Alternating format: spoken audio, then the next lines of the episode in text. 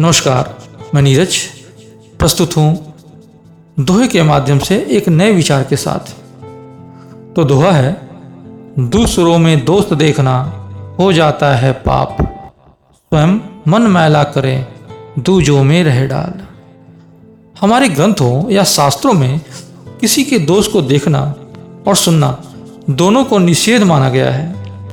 हमारे संतों ने ग्रंथों के माध्यम से हमें बार बार कहा है कि हमें किसी की निंदा करनी भी नहीं है और सुननी भी नहीं चाहिए।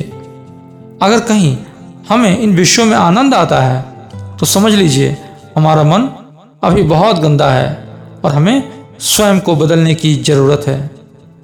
हमारा मन आज के इस आधुनिक परिवेश में पहले से ही कई तरह के दूषित विचारों से भरा पड़ा है और जब हम किसी व्यक्ति की निंदा करते या सुनते हैं तो उस व्यक्ति के दोस्तों को हम अपने मन एवं हृदय में धारण करते हैं। फलस्वरूप, जो मन हमारा पहले से ही दोष से युक्त है, उसे और गंदा करते हैं। और साथ ही जिससे निंदा की जा रही है, उसका मन भी दूषित करते हैं। क्योंकि उसके मन में भी दूसरे व्यक्ति के प्रति द्वेष की भावना बढ़ जाती है। इस तरह दूसरों की निंदा करना एवं सुनना ईश्वरीय अपराध की श्रेणी में आ जाता है, जो एक पाप कर्म है।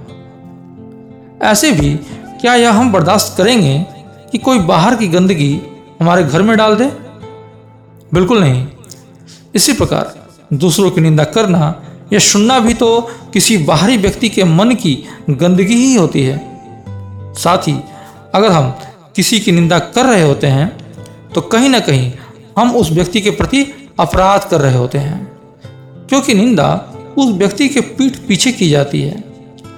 अगर हमें किसी व्यक्ति के दोषों को बताना भी है तो वह उस व्यक्ति के सामने की जानी चाहिए।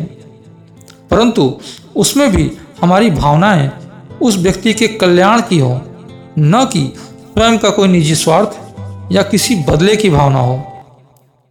साथ ही हमें यह भी जानना होगा कि हमें इस संसार में सबसे पहले अपने दोषों को देखना है। क्योंकि जब हम स्वयं दोषी हैं तो दूसरों का दोष देखकर अपना अहित ही करते हैं। इसके अलावा हम कई बार किसी के दोष को देखने या सुनने के फलस्वरूप सोचते हैं कि हमें कोई देख नहीं रहा है।